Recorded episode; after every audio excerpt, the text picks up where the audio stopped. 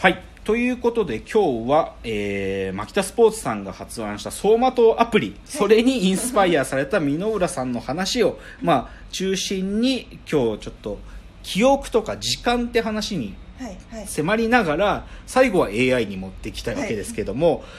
じゃあね、まずちょっと僕から、その、僕がでもね、ミノルさんがこの走馬灯アプリって面白いと思ったんですって話をね、はいはしてきた時に、まず僕が思ったことはい。の話したいですよ。で、でもね、まあ、パッと聞いて、僕ちょっと調べてきたの。走馬灯アプリって、でも本当ないのかなと思って、あはいはいはいググってみたんですよ。うんうんそしたらね、ちょっと出てきて、嘘あのね株式会社和州ラボという会社さんが走馬灯疑似体験っていう AR のアプリ作ってました。ででもねへー。これはねなんか自分の撮ってたそのフォトグラフをなんかこはいう再編集するみたいな AR っぽいんだけどね。ええとかねでも走馬灯アプリでググると他に出てくるのがねはい。あの漫画ボックスっていう漫画アプリがあるんだけど漫画が読める。でその中の漫画で走馬灯株式会社っていう漫画があるのよへー。でそれはねどういう話かっつうとなんか自分の人生が記録された DVD があって、ええ。でもその DVD には自分が知らなかったなんか真実が書かれていてそれを見させられてこ困るっていうそういう漫画らしいんだけどで、まあ、要は走馬灯ってなんか、まあ、要はそういうもんだってなんとなくみんな分かってるっつうか、なんかこう自分の記憶だとか人生の断片がバババババって出てくるものを走馬灯アプリと呼ぶと。でだけどまあそれは僕は調べたことででもね僕一番最初ミノルさんのこの話聞いた時にパッと思いついたのは、あの NHK でね、はい。あの最後の講義っていうあのーまあ番組のシリーズをやっていて、うんうんあの本当にそのその方がなんていうか学生に向けて最後の講義というタイトルで授業するとしたらっていうのを授業をやる番組があるのよ。はい。でそれの三浦淳さんの回っていうのがうん2019年の2月2日に放送された回があるんだけど、はいはいはいそれをもうシンプルに僕は思い出した。でなんでかっていうと、はい。このこれはねな三浦淳さんはこの最後の講義で何をしたかっていうと、はいはい。まあ、その授業で自分の人生とか自分が今まで作ってきたものとか好きなものっていうのを話しながら授業の最後に自分が死ぬ時に見るっていうか、はい見たい走馬灯の VTR を作るっていう授業だったわけよ。へえあまさになんだ、うん。まあ、三浦淳さんっていうのは、まあ、要はねゆるキャラとかさもともとはマイブームって言葉を作った人だから、まあ、要はサブカルの王帝王ですよ。ですね。でその三浦淳が、まあ、言っちゃうともう還還暦を迎えたその授業の中で実際赤のちゃんちゃんことが着るんだけどでそのもう還暦を迎えた三浦淳がね、はい。ある意味もうなんていうかな自分探しってめっちゃもうよく言われるでしょ。いまだにはい。自分探し、はい。でもこれ死ぬから三浦淳は自分なくしをしたいんだと。自分なくしをしたいっつってでその自分なくしの一環として走馬灯なんだっつってうんでそれでね実際作られた走馬灯どういうものだったかっつうと、はもうね本当はだよ。本当は俺小学生の頃モテたわけじゃないんだけど あの時にじゃあクラス写真の時やたらと自分がモテてるみたいなクラス写真に切り替わってるわけよ。そうそう。っていう、一個一個の、まあ、言っちゃえば記憶がちょっと変質していて、うん。まあ言っちゃえば捏造されてるものなわけよ。で、だけどそれすっごいもうみんな学生も大笑いしてだからまあ三浦淳が最後死ぬ時にはこういう風にみんなに言われて、でみんなに、あ、こんな人生だったんだって言われて、自分もその走馬灯を見ながら、なんていうか、嬉しく死んでいきたいっていうのが三浦淳の最後の授業だったわけ。だから僕の中で、その走馬灯アプリって聞わ機会、なんか三浦さん、三浦さんに言われた時に、もうこの三浦淳がもうやってることじゃんと思ったわけ。なるほどなるほど。で、つまりね、でも僕が言いたか、言いたいことは、つまり走馬灯っつうのはさ、はいここで重要なのは、よくあるのは自分の人生の縮図というかね、はい。それをまあ映像で見るっていうようなことよく言われるけど、はい。でもここのポイントは、その見る映像っつうのは、本当に自分が体験したかは定かではない、はい。まあはい。言っちゃうと誇張された記憶なんだっていうのが、うん。僕が走馬灯と言われた時に思うことなんですよ。うんつまりなんかねこれの不思議なところはつまり本当はさあ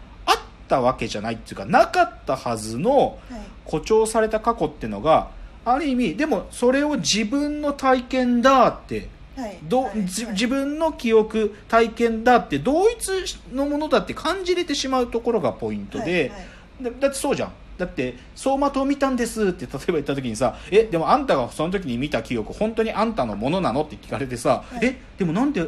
私のものってお自然と思っちゃったんだろうっていうところがポイントだと思うわけ、はいうん、だから僕の中でまず今日の走馬灯アプリと聞いた時に一番ポイントだと思うのは走馬灯で見る記憶っていうのは、はい。ある意味捏造されたものですらある、うん。けど私の記憶と見えてしまうっていうところの面白みだというのが僕の論点の一つ、うん。あともう一つねこれは結構僕踏み込んだこと言うけど、はいじゃあねもし僕が走馬灯アプリ作ってくれっていうはい。発注をされたとするじゃない、だある誰かがさ、はい。走馬灯アプリを作りたいんですっつってうちの技術力を頼って走馬灯アプリ作ってくださいって。でもね僕その提案受けたらね僕断ろうと思うんだよね。なぜかっていうと、それは僕はもう走馬灯アプリなんてわざわざ考えなくても、それはもうすでに存在しているって思うから。うん。でこれね箕浦さんに事前に言っといたんだけど、あのね僕はですね何を走馬灯アプリだって思ってるかっていうとはい「進撃の巨人」のオープニングなんですよ、うんピンポイントできましたねうん、新僕ねあまあ「進撃の巨人」のオープニングって何が言いたいかっていうと要はねあのねいいアニメのオープニングって、うん。っていうかね印象深いアニメのオープニングってもう走馬灯だと思うんですよ僕は、どういうことかっつうと「進撃の巨人」っていう作品ってまあ漫画家の作家で、まあ、原作者である諫山先生のね、はい。まあ、これは諫山先生の画力がね正直なんていうかあの難しい世界それそれは科学技術的なことを書く意味でもあの難しい世界を書く画力の、なんていうか完全に諫山先生がそれが表現できてなかったわけよ。それは諫山先生自身も多分自分で認めてらっしゃる。なんだ。なんだけど「進撃の巨人」がアニメになった時あーってなんかああ進撃の巨人」の世界ってこうだったんだって気づいた人がいっぱいいたの。で「進撃の巨人」の最初のあのグレンの弓矢っていうねリンクドホライズンって方たちが言ってるあの、なんとかな映画とかやつ。戦うあじゃじゃじゃじゃじゃんって あのあのあれが出てきた時やっぱりねみんな驚いたんだよね。で、うん。あこういう世界なんだ。でそのこういう世界なんだっていう時のねさ僕のね「あの進撃の巨人」のオープニングのハイライトはどこかっていうとねはい。立体起動装置で兵士たちがビューンって飛ぶわけでしょ、はいはいはいあの巨大な巨人と戦うためにこう腰につけたなんかこう空が飛べる装置みたいなのがあるんだよ、まあ、ワイヤーがビューンと出て、はいそのワイヤーがギューンって自分の体も引っ張り上げてヒューって空を飛ぶ立体起動装置なるものがあるんだけど、でそれ漫画読んでる時は何なんだそれ？どういう仕掛けなんだって分かんなかったの。で、はい。実際アニメで描かれてそれは分かるってことじゃなくって、そのね立体起動装置で、その兵士たちが空中にビュッて飛び出すわけ、はい。でその飛び出した時に彼らはその剣を両手に持ってバッと巨人と対峙するんだけどそのオープニングのアニメの時に兵士たちがビューンって最高点まで達した時にそこで一回静止するわけ、はいヘッつって空中で、はい。で本当はだよ物理的に考えたら先に飛び立ってる兵士たちが空中に静止してたら他の兵士が最高点に達した時自分はもう落下し始めてるじゃん。けどあのアニメのオープニングってその兵士たちが同時に空中にフッってある種静止運動を取るんだよ。でそれってきっとなんかあの立体起動装置ってそれは物理的にはありえないんだよ、はいそんな同じ時間同一時間空中で静止するなんて。けどあの兵士たちが一斉に空中でへーって止まってるっていう時点であこれぐらい高い位置でこのたくさんの兵士が挑まない限り巨人という謎の巨大な物体と戦うことすらできないんだってことを僕もう言っちゃうと僕らに教えてくれてるわけ。あーそうですそう。ねそうだから、うん。その「進撃の巨人」のオープニングでやってることっていうのは、しん言っちゃえば物理的時間とか、はい。物理的なそのし自然法則ではありえない誇張された物理空間っていうのがその中に描かれていてだけどそれがあるからこそ「進撃の巨人で」あ巨人たちは本当にその高いもうめちゃめちゃでかい15メーター級のやつもいてそいつらのなんとかうなじを切り取るためにうんこの立体起動装置というのが使われていてそれくらい巨人とはなんかもう言っちゃえばゴミのような兵士たちがたくさんたくさん飛びかかってやっと戦えるものなんだっていうのが分かるっていう。あ確かにあの確かにあの人がねあの大全員集合しているっていう意味が畳み込まれてるのはそうだからそのだから今今それは一時い一瞬の立体起動装置の表現の話したけど、はい。でもそういうものの集積で「進撃の巨人」のアニメオープニングできてるから言っちゃうとアニメのオープニング見るだけでまあ言っちゃえばね「巨進撃の巨人」の8話ぐらいまで見たのと同じぐらいですよ。ああ確かに、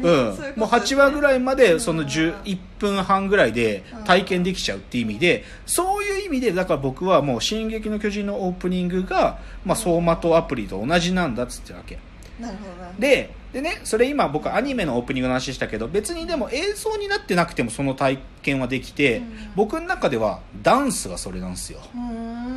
ダンスって要はさその身体の動きによって何か表現してるわけじゃん。はいでさでもそれの連続でしょ？ダンスって、はいはい。でさじゃあ僕らダンスを思い出そうとするときさ連続を思い出さないじゃん。瞬間思い出すじゃん。このあのダンサーのこの重力に逆らうあのステップって思い出すでしょ？えー、あの駒ってことですか？こまあ駒に近い。で僕それ何に一番強烈に思うかというとこれ前々回紹介したのかな？パブリックエネミーっていうダンス集団がいたけど彼らってアニメのまあ言っちゃえばダンスを踊るんだよね、はい。その時に彼らが一番踊るの重要な振り付けの部分って何かというと漫画のコマそのものなんだよあハンターハンターにおけるゴンが、なんかこう、ブーって、あの体がでかくなって、そのもう、髪の毛がブーって伸びた、あのシーンを徹底してやるわけ。とか、悠々白書で言うと、トグロ弟が、あの、競技場の部舞台がぶっ壊れちゃったから、あれを別の競技場から担いで持ってくる。そのシーンをやるわけ。でも、それをやっぱ僕らそこ記憶してるから、ああのシーンだって思うっていう。いで、それの連続がパブリックエネミーのダンスだったりするから、だから言っちゃうとね、これ、まあ少し専門用語になっちゃうけど、はい。一瞬切り取りって意味でそのトークン、うん。なんか意味をそんなに積極的に帯びてない、なんかある意味そのそのものそれ自体っていうものの切り取りの連続が言っちゃうと僕の中ではそのアニメのオープニングいいアニメのオープニングだったりパブリックエネミーのダンスだったりっていうその連続が言っちゃうと僕の中では走馬灯アプリと同じものなんじゃなかろうかっていう意味で僕はすでに存在しているという立場を取りたいっていう竹之内の立場の話のもまずお話ししたじゃあ次です